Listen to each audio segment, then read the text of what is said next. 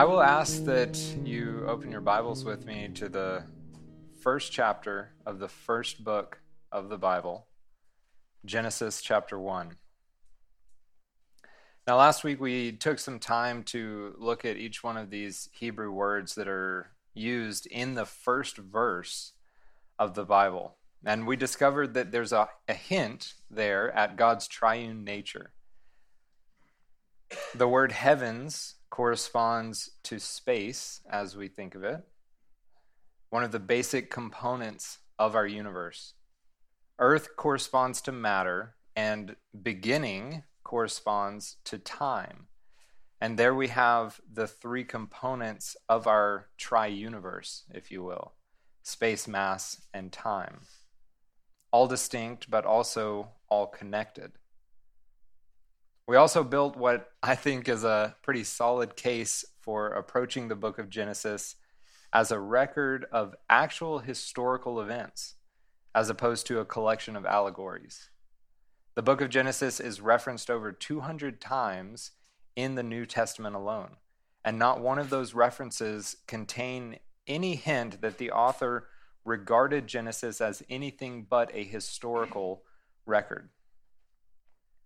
So when we approach Genesis as history, our position is strengthened by the testimony of these New Testament authors. And since we have decided to take Genesis as a serious historical account of beginnings, the next step is figuring out what the text actually says. And this is where we'll pick up this week. What does the Genesis account of creation actually teach? There are some theories that attempt to mingle the account of Genesis with man's word, the evolutionary or geological ages. And we'll take a look at two of these theories this morning, and we'll try to sort our way through them and figure out what the text is actually trying to communicate to us. Let's read Genesis 1, verse 1 through 5. This is where we'll be spending our time this morning. In the beginning, God created the heavens and the earth. The earth was without form and void, and darkness was on the face of the deep. And the Spirit of God was hovering over the face of the waters. Then God said, Let there be light. And there was light. And God saw the light, that it was good. And God divided the light from the darkness. God called the light day, and the darkness he called night.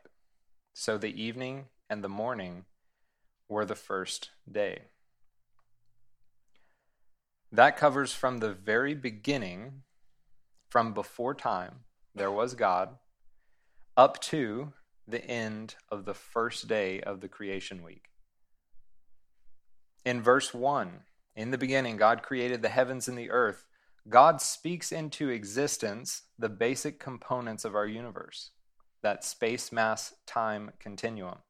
The matter had not been formed into material bodies at this point, and verse 2 actually describes the creation at that stage. Now, verse 2 the earth was without form and void, and darkness was on the face of the deep. Now, with no gravitational force yet acting on these constituent elements of the universe, they existed only in this formless mass of elements. There was no form to them yet. And the Spirit of God was hovering over the face of the waters, or the face of the deep. There is some immeasurable depth to this mass of elements. And the Holy Spirit is there energizing this mass in order to organize it, to form it into the spherical shape that we recognize as Earth today. From that state, it seems that the rest of the creation narrative unfolds. And based on the chronology of Genesis, when we put together all of the genealogies that are recorded, we can estimate that roughly six to 10,000 years have elapsed since the creation of Adam to today. There's not an exact number for this, but the consensus of serious biblical scholars is around this six to 10,000 year mark. They differ in their exact conclusions and the exact dates, but they all fall in that general range. And usually it's towards the lower end of that range, towards the 6,000 year mark. Among those who arrive at this biblical chronology for creation are Josephus, Kepler, Luther, Lightfoot, Hales, Playfair, Littmann, and many others. Now, as time went on, geologists began to make discoveries about these layers of sediments in the Earth's crust that contain fossils of prehistoric plants and animals. These layers of sediment were supposed by scientists to be laid down by natural processes over long geological ages. And this is operating under the assumption of uniformitarianism. And it's just the belief that physical processes have always functioned in the past as we observe them today. And that assumption is why they need so many millions of years to make things happen. Because the processes that we observe today are not creative. They're not creative. They are destructive. The law of entropy is certainly at play. You know, everything wears out. Our shoes wear out, our clothes wear out, things die entropy is at play. These are not creative processes, but destructive processes. That's why they need so many millions of years to get anything done. Then, after this idea of millions of years started coming onto the scene, in the early 19th century, Thomas Chalmers proposed and began teaching what's called the gap theory in order to try and bridge this discrepancy between the supposed geological ages of time and the biblical chronology of creation. And that was the idea. He was bridging the gap between these two worldviews. They concede that the primeval creation of Genesis 1 1 may have occurred billions of years ago. That's the position of the gap theory. The earth existed in this primary form until Satan's rebellion triggered a judgment of God that fell on the earth. And at that time, they say that earth was Satan's domain. And that judgment from God caused the earth to become without form and void, as described in verse 2, except they would translate it as becoming wasted and desolate because of that judgment. Right off the bat, we have a problem because the Bible nowhere talks about a judgment on the world before Adam. We can infer that Satan sinned before Adam sinned, but that's really the extent to which we have anything in the Bible. It, it just stops there. There's no speak of Lucifer's flood, which they call it. So the gap theory attempts to pigeonhole these geological ages between the first and second verse of Genesis 1. And the thought was by doing this, they can let the geologists have all of the deep time they want, and they can still maintain that the scriptural account is accurate. Now, it's, it's a nice thought, but it doesn't really work out. There are major problems that come with that concession. The geological age system is essentially synonymous with the evolutionary system, since the rock layers are used to date the fossils, and the fossils are used to date the rock layers. Therefore, the acceptance of geological ages is invariably followed by the acceptance of some form of evolutionary thought. The gap theory is also built on a self defeating premises. Though the gap theory, the gap theory seeks to provide a biblical explanation of these geological ages, it cannot do so because the very idea of geological ages is derived from a uniformitarian philosophy. This idea that everything continues as it has been. The gap theory is based on catastrophism. Again, worldviews in conflict. Uniformitarianism in conflict with catastrophism. And catastrophism, just the idea that huge cataclysms have shaped the world as we see it today, not natural processes through long periods of time. You see, the gap theory still invokes a catastrophe. It's just before the recreation that they see as the creation week. They're, they don't mesh. Further, God's judgment on the earth that they read into the text is said to take place after the geological ages of the gap theory that it seeks to explain. The judgment comes after the ages which are supposed to account for the fossils. The judgment on the earth makes it without form and void. How do the fossils make it through that judgment in such pristine condition? If that judgment came after the fossils were supposedly laid down, all of that evidence should have been destroyed in the judgment that made the earth formless. Along with these logical challenges, the gap theory is also met with theological challenges. Since an explanation for the sediment layers must also explain the fossils to some degree, fossils are dead things. A prerequisite condition to becoming a fossil is that you're dead. Therefore, death, disease, and disease is seen in the fossils. Death, disease, suffering, they suppose all came before the sin of Adam. Adam wasn't created until the creation week. These geological ages of sin, death, and suffering, or I'm sorry, death and suffering, are put between the first and second verses. That is a problem. You cannot place the existence of death and disease before the creation of Adam because the Bible clearly teaches that death came as a result of sin, and sin entered the world through Adam. And I would point you to Romans 5:12, 5:14, 1 Corinthians 15:21.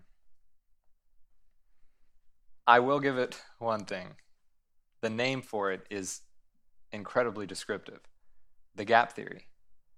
Because that is what it that's what it encompasses is a gap. Because there's nothing said about it. It's just squeezed into these the space between these two verses. It's a whole theory based on what the Bible doesn't say. That's a dangerous foundation to lay. And in my opinion, this is a compromised position. Now, please understand that I'm not saying this is a salvific issue. I'm not saying that we can't be brothers and sisters in Christ if you hold to the gap theory interpretation of Genesis 1 and 2. Sure, we can. And I'd love to talk to you about it and see your thoughts on it if you do hold to this. But it's the first little crack in the foundation, which is the first book of the Bible, the book of Genesis. It's that first crack, it's the first concession. So, that is the logical and theological argument against the gap theory. But we'll look at the textual arguments as we continue to move along. And I'll kind of warn you in advance that this discussion has to venture in some degree to a technical side. You know, there are some structures in the original language that help us uncover the meaning of the text. And I'm not a Hebrew scholar, so it's not going to be too crazy. I promise it will be understandable, but try to hang with me as we see what the text actually says. So let's look at these first two verses again. In the beginning, God created the heavens and the earth. The earth was without form and void, and darkness was on the face of the deep. We'll stop there for now. In the text of the King James translation, verse 2 begins with the conjunction and. And the earth was without form and void. That doesn't appear in a lot of the modern translations, and even in my New King James that I'm using, the and does not appear there. It just goes straight into the earth was without form. That and is present in the Hebrew. Um, it is a conjunction there, and it is present. What that tells us is the second verse is logically and chronologically connected to the first verse. That precludes the ability to stick ages of time in between those verses. Now, I don't know how much time elapsed between the first and second verses, but we're not talking about the difference between a few minutes and a few hours. We're talking about the difference between maybe a few hours and millions and millions and millions of years. That is not a quantitative difference, but a qualitative difference. If I told you I would pay you back in 20 years, I owed you a debt. I said I'd, I'll pay you back in 20 years. You'd be like, okay, well that's that's a while, but I can stick it out.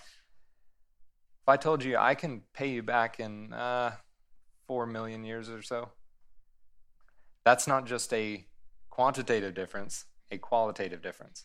You know, I'm never getting that money back. So that's the point I'm trying to make. The second verse is linked to the first verse. It says the earth was, and was is the Hebrew verb of being, hayetha. Gap theorists try to translate this word as became so that the verse reads, and the earth became without form and void. And that's just to suggest a change of state from the original perfect creation in verse 1 to this chaotic condition of the earth described in verse 2. It should be noted that this translation is grammatically permissible, but it's highly unlikely in this context. And the Hebrew language is very, very dependent on context. Just like with any language, the words surrounding any given word give it so much meaning. And we'll get back into that when we come to the word yom. So it is true that hayetha can be used to denote a change of state if the context warrants that. But in 98% of its occurrences, this verb is simply translated was. And that's why the King James translators and every other standard translation chooses to translate this verb was.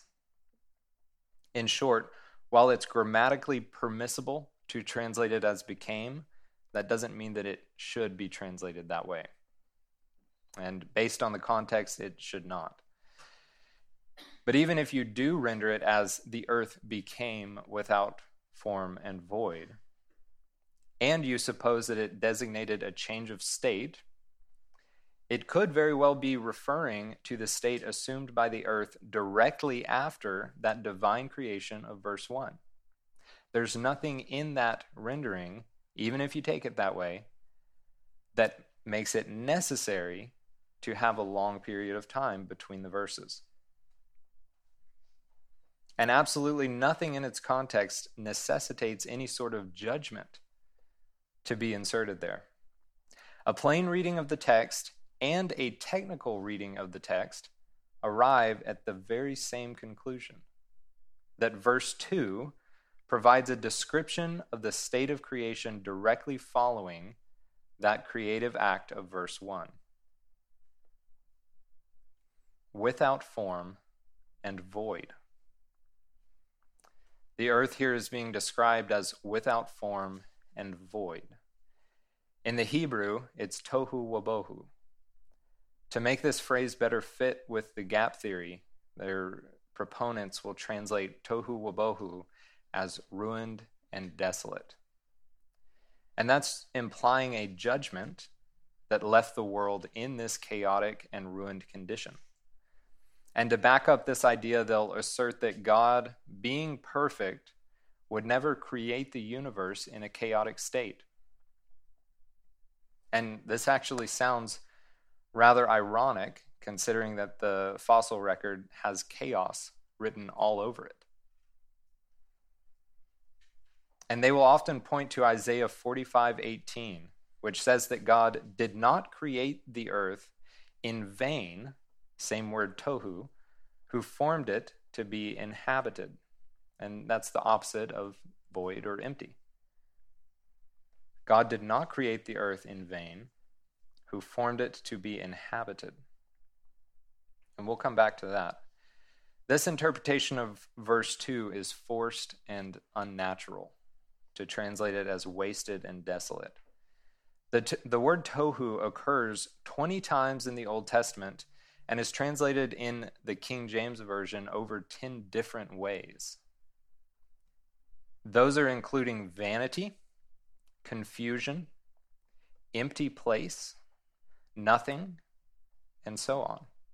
The proper translation depends heavily on the context of its usage. The context of Genesis 1 2 lends to this translation without form. That's exactly how the King James scholars rendered it. And that's the best translation here without form.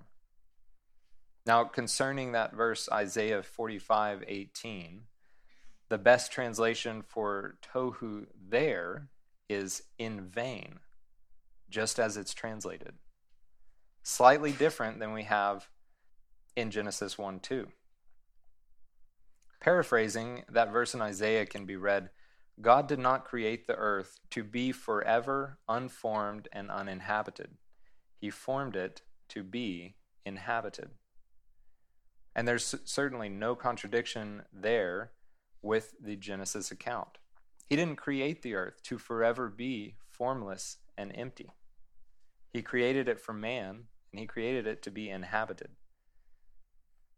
Sure, creation wasn't perfect in the sense that it was complete at that point, but it was perfect for his immediate purpose as step one of God's six day plan. And that next verse, Isaiah 45 19, also uses the word tohu, and it's correctly translated in vain. Without form and void. Void is the Hebrew bohu, meaning empty, uninhabited, or as it's translated here, void. It should be apparent that this creation did not house any life at this stage of being formless and void, and it was therefore unfilled. And that's another rendering of this bohu. Again, verse 2 is providing a description of the state of creation directly following that creative act of verse 1. It continues, and the Spirit of God was hovering over the face of the waters.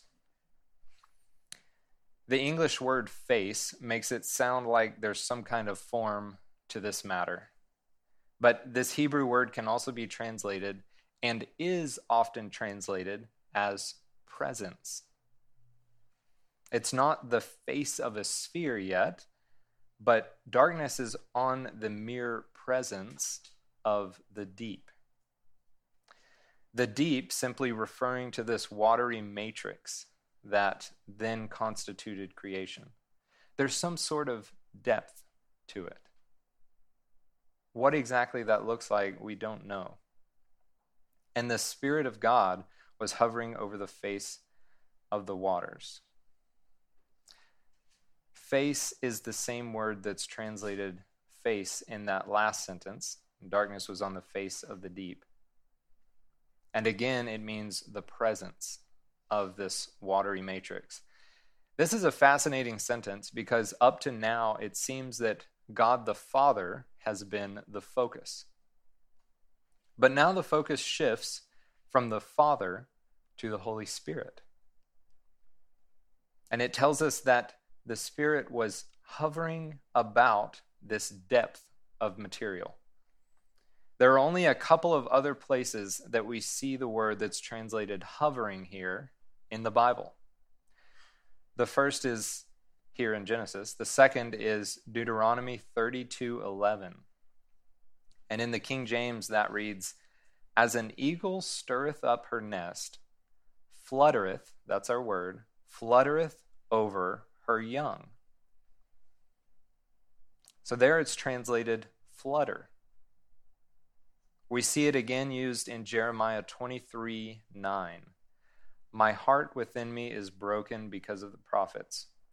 All my bones shake. The word there is translated shake. So there's certainly a type of motion that's being described here. It's not like a passive hovering, but it's a quick side to side movement. It's like he's vibrating over his creation. So, what is this trying to tell us? Well, it seems that God, the Holy Spirit, is energizing his creation. He is the source of the energy. And he's essentially creating waves through this vibration throughout his entire universe. What does a vibration do?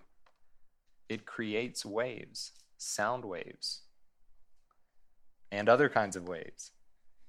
I would suggest that what we see here is essentially the introduction of the gravitational force as we know it today. We've already seen the introduction of the nuclear forces when God created space, mass, and time. That's how these atoms and elements in creation can actually cohere to each other. Now, gravity is introduced. Did you know that gravity behaves as a wave? Gravitational waves. It does. And so it would follow logically that at this point, these elements were gathered together to form the familiar sphere of the earth that we know. This would also seem to allow for some kind of rotation of the earth, which would be useful in marking that first day that immediately follows in verse 3. And as we continue to move through this creation narrative, verses 3 through 5 introduce us to light and this concept of day and night. Let's read verses 3 through 5 again. Then God said, Let there be light. And there was light. And God saw the light, that it was good. And God divided the light from the darkness. God called the light day, and the darkness he called night. So the evening and the morning were the first day.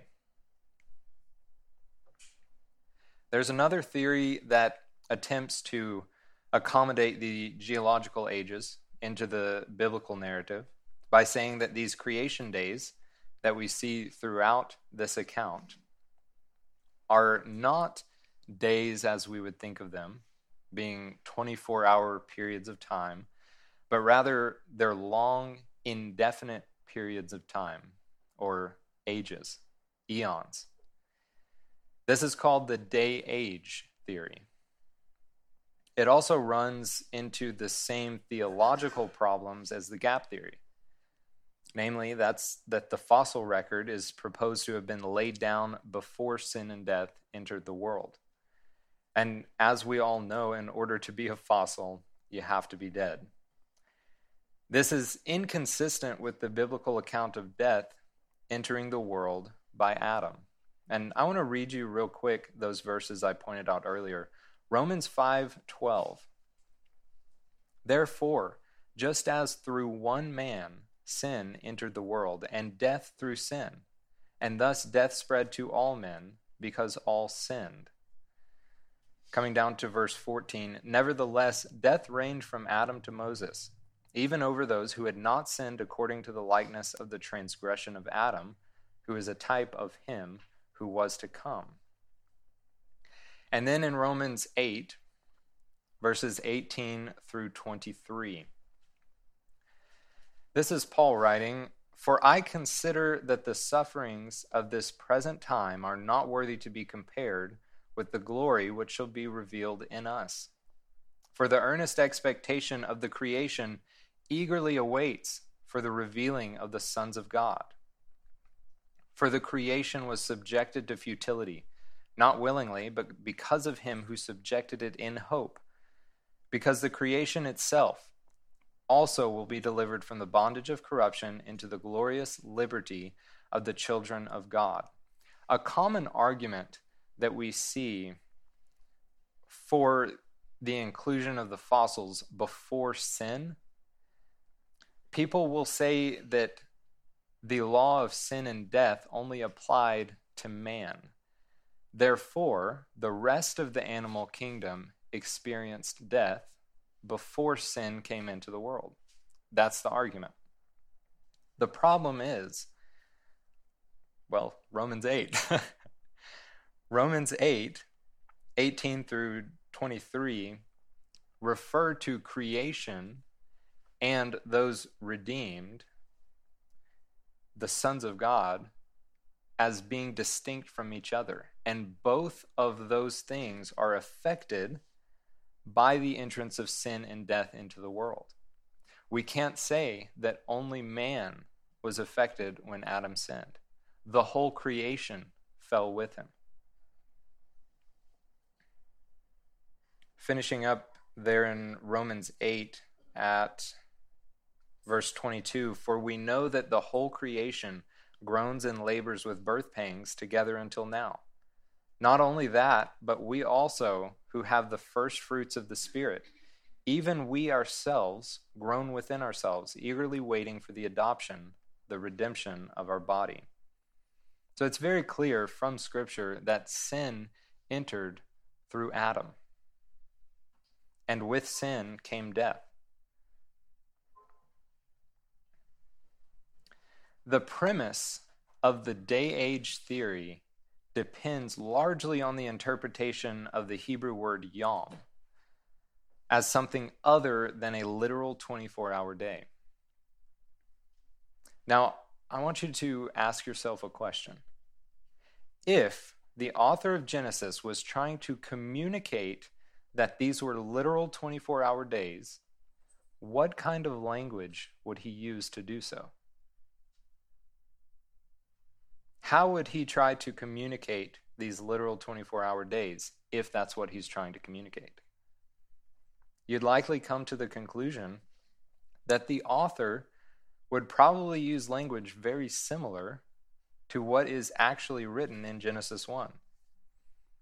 And we could likely agree that if the author wished to communicate these as long, indefinite ages of time, he could have done so much more clearly and effectively. And a closer examination of the Hebrew yom would lead us to the same conclusion. But in order to properly determine what yom means here, we need three critical pieces of information. One, what range of meanings do the lexicons give for the word yom? Two, what is the context of Yom in Genesis 1, and how does that determine its meaning? the third piece of critical information what is the theological understanding of Yom? In other words, what does other scripture say about it? First, the lexical approach. There are a range of definitions given for the Hebrew word yom, and that's much the same as there are many possible definitions for our English word day. It can mean a period of time, even a point in time. It can mean a 24 hour day, or just the daylight portion of a day. Those are all possible meanings for day in this passage. Now, it's up to context to determine which of those definitions we should select. Contextual. Just like in English, the context in which day is used will heavily determine its proper meaning. If I say, back in my father's day, that's referring to a period of time. If I say the battle lasted four days, that's referring to a specific 24 hour day, especially because that number is attached to it four days. If I say I worked all day, I'm talking about the daylight portion of the day. You see, it's the same word, it's placed in different contexts. It just so happened of course, not by chance, that the author provided us with an abundance of textual clues in Genesis 1. First, there's a number attached to each of these references to the days of creation the first day, the second day, the third day, and so on. Second, the day is defined as a cycle of evening and morning. And thirdly, the first day is characterized by God dividing light from darkness and calling the light day and the darkness night. These are all contextual clues as to the intent behind this word day. Now, don't let what I'm about to say confuse you, but there's actually two different uses of day in verse 5.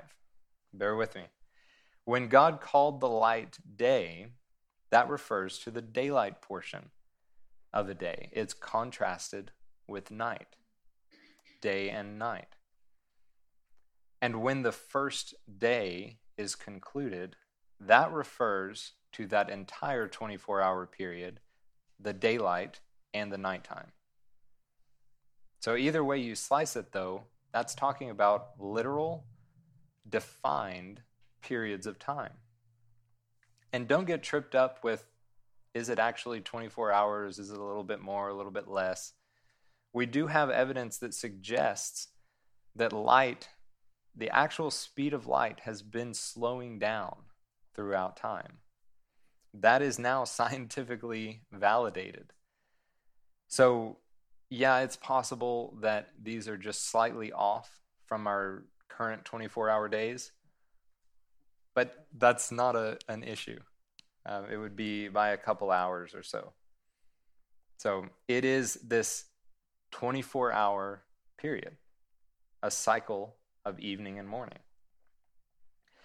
So that's our contextual clues. What about theological?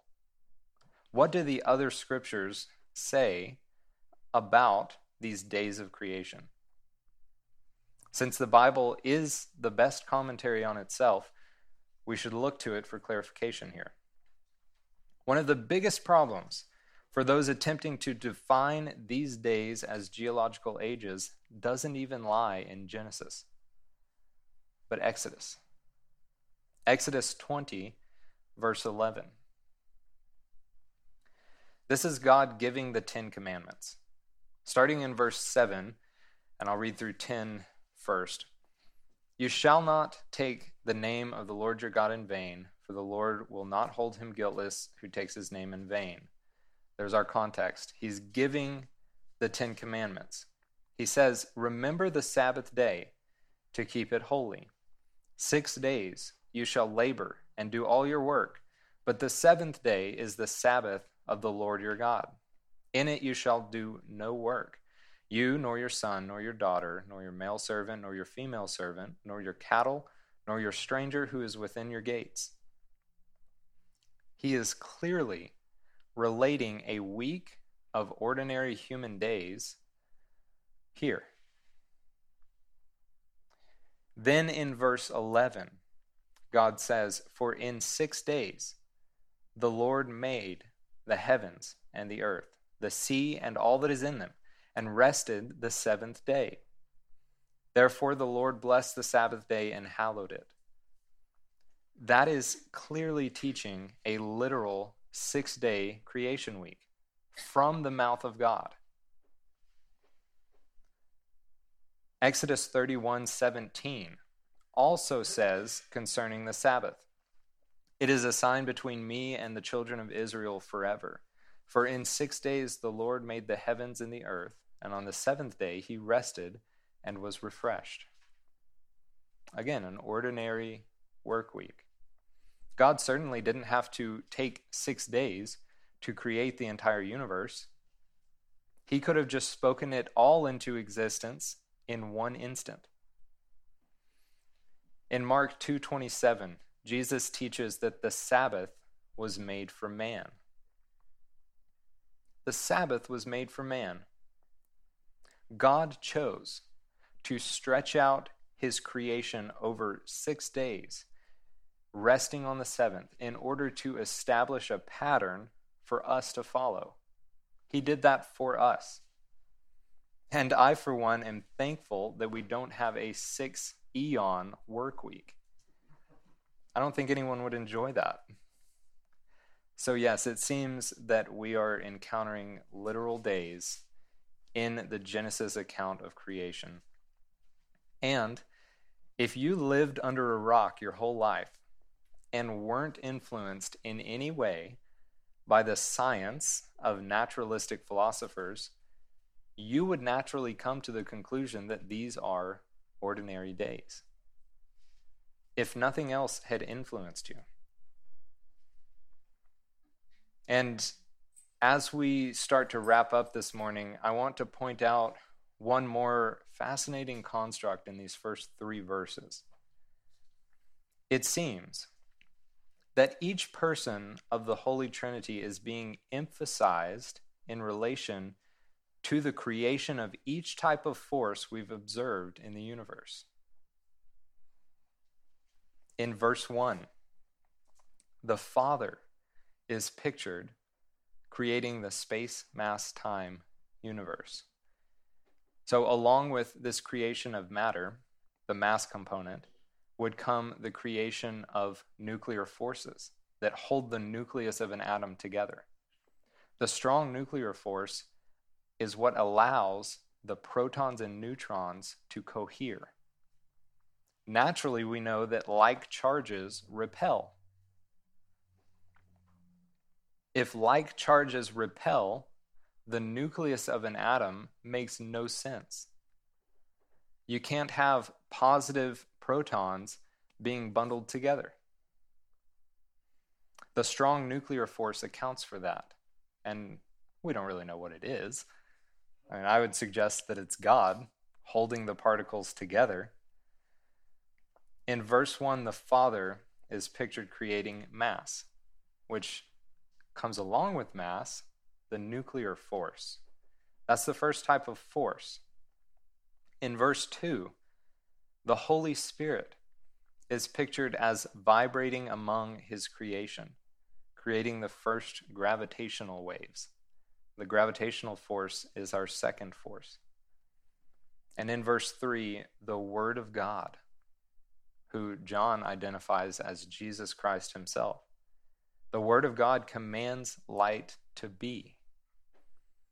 It says, and light was. Light is involved in the electromagnetic force there's technically four different types of forces the strong and weak nuclear force, gravitational force, and electromagnetic force. We're going to lump the nuclear forces together. That gives us three of these forces that govern our entire universe. They're all right here in the first three verses. And it seems that the focus of each is a different person of the Trinity. But we don't need to blow the significance of this out of proportion either. There are other verses that clearly involve each person of the Trinity with other aspects of creation. For instance, John 1 says concerning the Word of God, Jesus, all things were made through him, and without him nothing was made that was made. Okay. So that clearly involves Christ in all of creation. So I'm not pointing this out to exclude any person of the Trinity from any aspect of creation, simply pointing out the emphasis that the passage seems to give to each person of the Trinity. It's something interesting to chew on. And as we've come through these first few verses of the Bible, I hope that you've noticed something. I hope that you've seen how, at its core, the issue of origins is a worldview problem. Whose word are you going to believe? You're going to believe God's word or man's word? It's an issue of foundations, starting points, presuppositions. What do you believe when you approach the issue of origins? When we start out with man's word, we end up twisting God's word to fit the frameworks of man's word. And this leads to all sorts of confusion because they're fundamentally based on different principles. Imagine you're walking through the woods and you come across a stopwatch just laying on the ground. You and your friend are admiring its intricate engravings, the tiny little gears that make it work, and just its complexity. Like, wow, this stopwatch is amazing. And your friend turns to you and asks, How do you think this got here? But you got to explain how it got here by only invoking natural processes. I don't want you mentioning any humans or any intelligent beings. How did that watch get here? Explain it only by natural processes. You'd give him a funny look because you know that that's not how it got here. The most obvious explanation has just been thrown out by his preconceptions. Man's word is based on a naturalistic and materialistic view of the universe. That is, that matter is the ultimate reality, and everything can be explained by the natural processes that we currently observe. That worldview excludes God before the question of origins is even asked. And that's why it ends up being impossible to blend a naturalistic worldview with a biblical worldview. And that's what the day age theory, the gap theory, attempt to do. They blend these worldviews, and they're incompatible with each other. We see the world of science continually changing. Discoveries are being made every year man's fallible word changes, but the word of God does not change. It never has and it never will. Isaiah 40, verse 8, one of my favorites, says, The grass withers, the flower fades, but the word of our God stands forever. And this is the foundation that we should have as Christians the Word of God. If you can trust Him for your future salvation, then surely you can find it within yourself to trust Him when it comes to your origins, something that's already happened. If you can trust Him with your future, you can trust Him with your past. And you certainly can trust Him. We're going to wrap up our study right there this morning. Please bow your hearts with me in prayer.